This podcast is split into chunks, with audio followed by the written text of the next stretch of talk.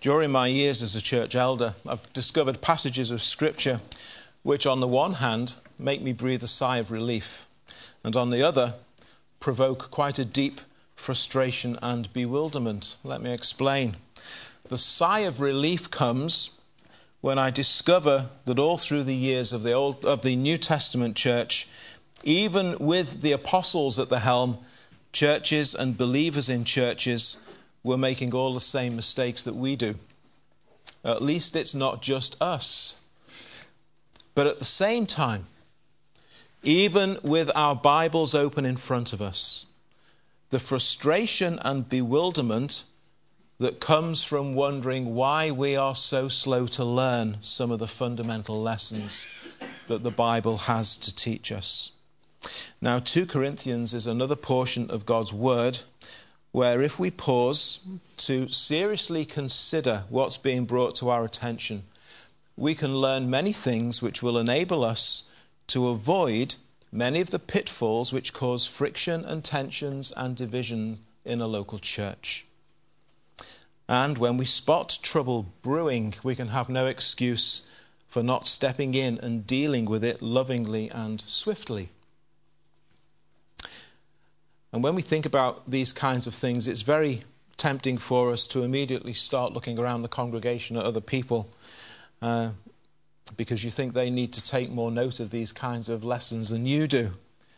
But each of us should examine ourselves in all of these things. Each of us should continually take heed to ourselves in all of these things. If each of us would do as much as depends on me for us to live at peace with one another, well, we discover that that is actually what happens. I probably should say that for us as elders in recent years, it's actually been a great joy for us not to have had any serious pastoral issues that we've needed to contend with and to be very thankful to the Lord indeed for free, frequent comments that are made by visitors to the church about the sense of unity and oneness that they feel and observe amongst us. Well, that's uh, something that we don't ourselves take credit for. We just have to thank the Lord for his kindness and grace and mercy to us. Not that we imagine for one moment, of course, that we have no problems. Not that we suppose for one moment things couldn't be better. And we must remain constantly vigilant, diligent in all of these things. Of course, one of the best ways to remain vigilant, one of the best ways to remain diligent is to constantly have the Word of God open in front of you and to have regular exposure to it. So, as we consider this passage this evening, we may well thank God that we haven't had anything like the Corinthian experience in our church for quite a long time. We certainly have had some things in the past. But we must also be asking ourselves, each one of us, what can I learn here? What can I be doing so that I'm not the cause of something like this in the future? Well, what's gone on in the Corinthian church? Well, we know that there's, all, there's been all of these issues concerning Paul and things being said about him and directed to him. We consider some of those things this morning. But something else has been going on in the Corinthian church, and we don't know all the details of it. But it seems that some great contention has been stirred up by one man in the church in particular. If you scan your eyes across verses 6 and 8 of chapter 2, you'll see a few phrases. Such a man Forgive and comfort him, your love to him. We don't know who he was. We're not told the details of what the circumstance was. But it only needs one man, one woman to cause chaos in a church. And as I thought about that, I realized actually that most of the contemporary modern day examples that I could think of where a church has undergone some great upset, it actually was a man who was the cause of it. Uh, sorry, men, but you all need to be extra vigilant. You are, after all, those who have headship over households. And it's men who are appointed in headship over the church. On that basis, you're the ones who'll do the greatest damage if you go astray. And so it's not surprising, is it, that the enemy of our souls should target you for spiritual attack? Not that women can't cause carnage in a church, but history tells us that it's actually mostly men who do. It's just a fact. Men, take care. There are things we can glean from verse 23 of chapter 1 and through to verse 6 of chapter 2. When this issue first arose, Paul visited the church basically had a showdown with them because whatever the situation was, they hadn't dealt with it. They just allowed it to fester and get worse. It hadn't been easy for Paul, it hadn't been pleasant either for him or for the members of the church, but tough love had been necessary. The church hadn't really responded to the sin of this man at all the way they should have. It's an issue which many Christians and many churches fail to grasp and understand. If there is someone in the church in open and obvious sin, if there is someone who is clearly disturbing the spiritual health of the church, it is the duty and responsibility of the church to act as one and to deal with it. The church leadership obviously have a role to play, a very important role to play, but the whole church must, must act together. Various passages in the New Testament teach this. Uh, go and visit the words of Christ on the subject in Matthew 18. Listen to Paul in Galatians chapter 6 and 2 Thessalonians chapter 3. And Paul had had to address the issue head on, or it wouldn't have been addressed at all. And when it still hadn't been fully addressed, he wrote them a sternly worded letter. That letter is not in our Bibles. But he'd written that letter instead of making a promised return. Because, as he says in verse 23, he doesn't want to go through all that again. He doesn't want to put the church through what they went through the first time he visited them. Now, the majority are in agreement with Paul, and it's to them primarily that he makes the appeal in this passage that we just read. And from these words that Paul records for us, I want to notice three things about the Apostle Paul. I want you to notice, first of all, Paul's attitude. Paul's attitude. And at the end of chapter 1 and into the opening verses of chapter 2, we find there that for Paul, it's a source of great sorrow. Great sorrow when a church is going through internal strife. He feels it deeply when believers are not experiencing the grace and the peace and the oneness in fellowship that ought to dominate church life. It pierces his soul. Now, of course, he doesn't have a magic wand that he can wave over a church to solve the problem. And if he does visit and nothing's changed, well, he knows he may only have to go over the same ground again that would only stir everything up again, and he doesn't want to do that. He has great love for these believers. And to just cause pain and anguish to them is the last thing he wants to do. And the other thing about Paul's attitude in verse 24 is that he doesn't see himself as some big cheese in the church who can just come in and tell them all what to do and run the church for them. It's not how it is, says Paul. I've not got this position of super authority over you. We're fellow workers, fellow workers with you. We're equal to you, even as an apostle.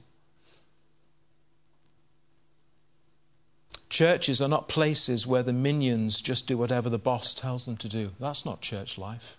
And that's not how, how Paul was as, as an apostle. Church members are not to expect that they can just sit there passive, passively and some wonderful super Christian of a pastor will waft in and just keep everything ticking along just as we like it. He says, each of us stand by faith. Each of us stand by faith in Christ. Uh, you're not pawns in the hands of church leaders. Church leaders are just fellow workers alongside you. And each stand by faith in the Lord Jesus Christ. And he talks about being a fellow worker for your joy, verse 24 of chapter 1. Fellow workers for your joy. Now, that's one phrase in this passage I'd like to encourage you to latch on to this evening. Fellow workers for your joy. You see, that Paul opens up his heart to us, and a great deal of his attitude he puts on display for us, and he wants it to be ours as well. If I make you sorrowful, verse 2 of chapter 2, how are you going to make me joyful? If you're just wallowing in grief, how am I going to get my joy from you? You see, Paul sees them as fellow workers for his joy.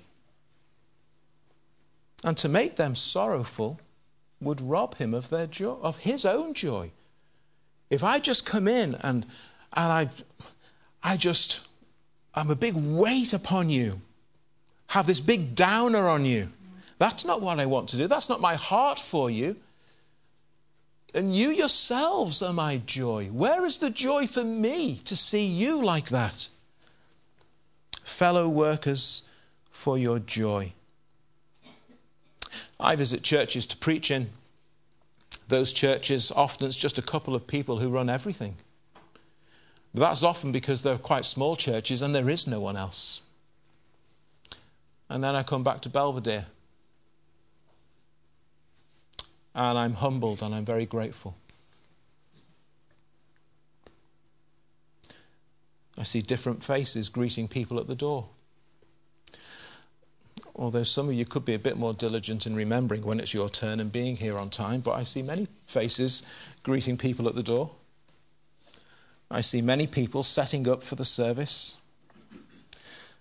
Although there are some who could come and help occasionally, but never think to. But I see lots of people.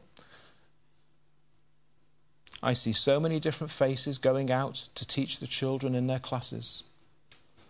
BBB and Impact take place each Friday evening, and I have no regular involvement in either of them. A huge team. We're faithfully here again for HBC, and I only have to play a very, very minor role. And I see and feel what Paul sees and feels. Fellow workers for my joy. Uh, maybe I don't articulate that as well and as often as I should, but you are. Are you a fellow worker? Will you be? In what ways can you work alongside and on behalf of your brothers and sisters in Christ? Do you see your responsibility in being a source of joy to everybody else? That's an important lesson that Paul can teach us here. All of you should feel that way towards each other. When you come here on a Sunday, what will you do to bring joy to others? It gives me great joy just to see you here. What about during the week? Is there something you can do to bring joy to the Lord's people? And of course, when Paul talks about joy, he just doesn't mean making people happy. He means joy in the faith, joy in the knowledge of Christ, joy in being a Christian and in seeing other Christians grow. Real Christian joy. To what degree are God's people a joy to you? The degree to which the Lord's people are a joy to you depends primarily on your attitude. Are the Lord's people a joy to you? Or are they a bind? That largely depends on you. Read 1 Corinthians. Look at what Paul had to contend with in the past with this same church. But listen to the love and the regard that he has for them nonetheless. Not because they're all his kind of people, that he just clicks with automatically. People who he finds stimulating to be with. They're all people who share the same interests as he does, and I just get on with them all. Well, that's the world's way, and it's often quite shallow and superficial. These people are a source of joy to Paul because they are fellow workers, because they are Christ's people, and because they are the church of Christ. And for those reasons alone, the Lord's people are a great source of joy to Paul. If we can learn from Paul to take joy in one another,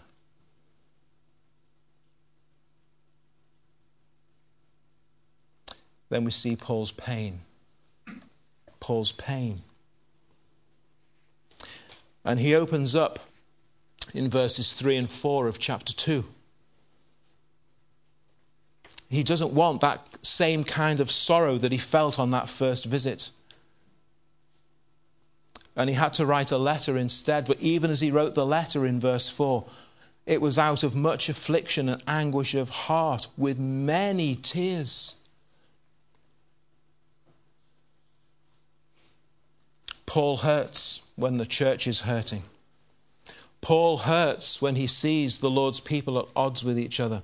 It's a source of great distress to Paul when there's division in a church. Now, he's written a previous letter which severely taxed him emotionally. And he makes further reference to that letter in chapter 7. We see there that it was actually Titus who delivered it, and Titus went back with a report to Paul. And Paul really opens up his heart to us in verse 4. He's absolutely torn. He can't sit idly by and not do anything to help. But he knows if he is to be of any help, there will be many who are not going to enjoy listening to what he has to say. He loves them dearly. He only wants to do them good. And he wants to be a source of joy to them. But the church is looking ruin in the face. And if he doesn't take the bull by the horns and write to them very sternly indeed, there may not be a church to visit. Paul's pain is the result of his love for them. If he didn't love them, he wouldn't think twice about writing. If he didn't love them, he wouldn't care what effect his letter was going to have. I know a little of what Paul felt. I've been in situations, some of you will have been as well, even if it's not in the church, maybe in your home, maybe in your place of work, and you know exactly what it's like. I really need to say this to that person, but I know that when I say it, they are going to explode.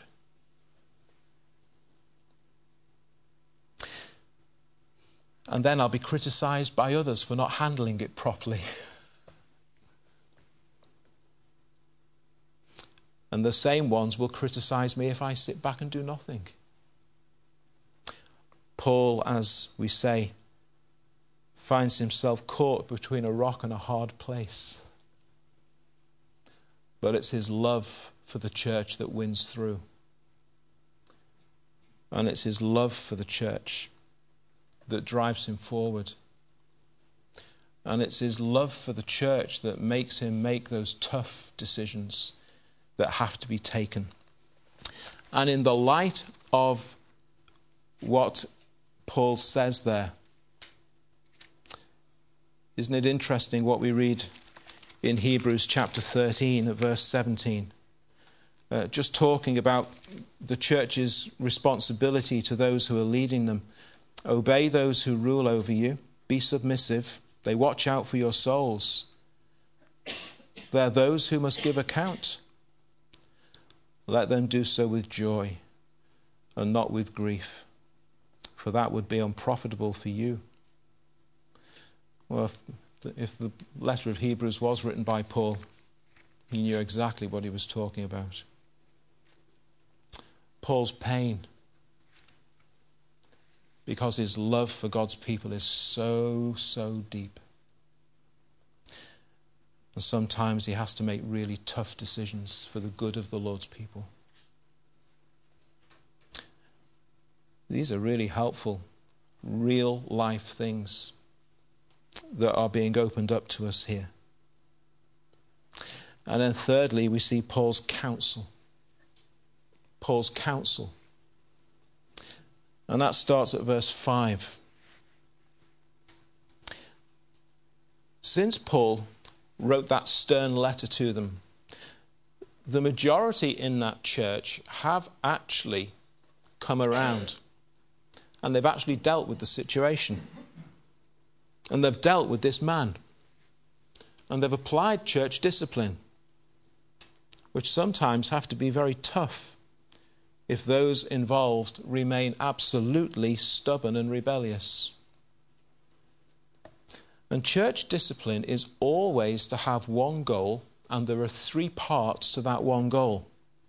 Three R's repentance, restoration, reconciliation. That's the goal of church discipline repentance, restoration, and reconciliation. Paul knows, because he's constantly getting reports Paul knows that this man is now in a condition of repentance. God's Spirit has broken him and humbled him. Church discipline has done its job. But if all he continues to know from the church is separation or harshness or challenges, calls to do that which he has actually already done, Paul knows it could be enough to break this man completely. Enough now, counsels Paul. Enough. Where there has been sin and hurt and wounding, there is now repentance. That man's faith and relationship with Christ is being restored. And on that basis, it's more than time to have him reconciled to the church. Love him, he says. Tell him you love him. Show him you love him. Forgive him. Tell him you forgive him. Show him you forgive him. If your testament is that he's repentant and forgiven, well, that's good enough for me, says Paul, and I rejoice with you in all that God has done. Beware of taking things too far, counsels Paul. Remember that the evil one is waiting to take advantage of any situation he can. You see what a knife edge sometimes these kinds of issues can be in churches? How difficult sometimes it can be. And as those who are leading churches have to lead the church in the right decisions to make, can you see often how hard these things can be, how we need to pray for one another in our churches. Pray that we'll never find ourselves in these situations in the first place. And Paul counsels the church because he reminds them just remember, Satan's waiting to pounce on any opportunity you give him. He'll take anything. You give him, the, you give him a millimeter, and he will, he will take a mile. Satan will take advantage of sin in the church. He'll take advantage when that sin goes unchallenged. He'll take advantage if he can when discipline is not applied.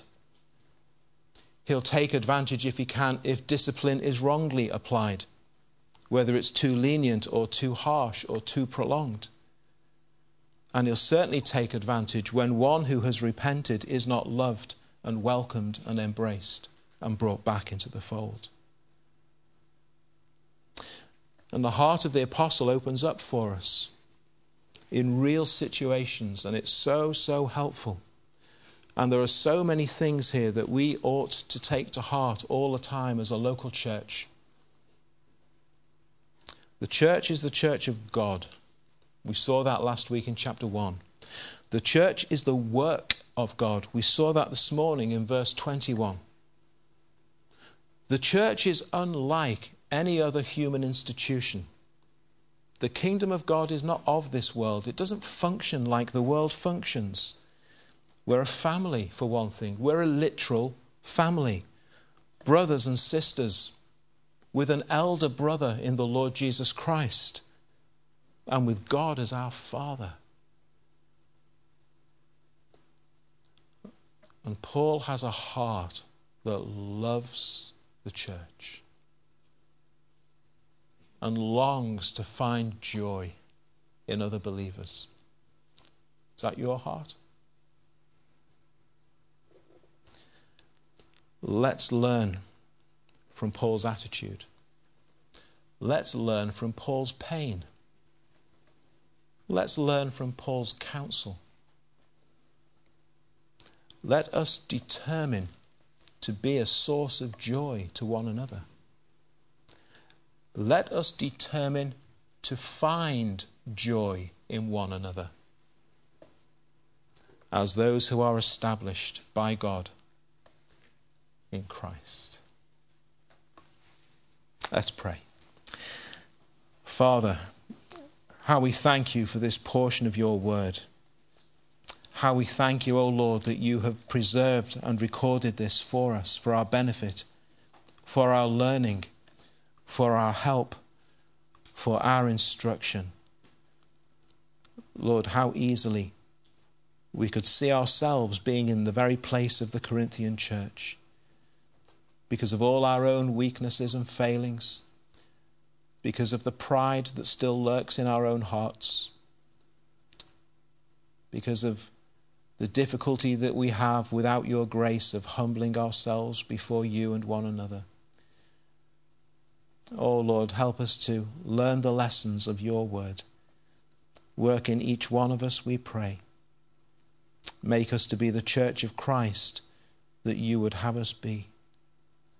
Help us to remember daily that you it is who's established us together in Christ to your glory and your praise.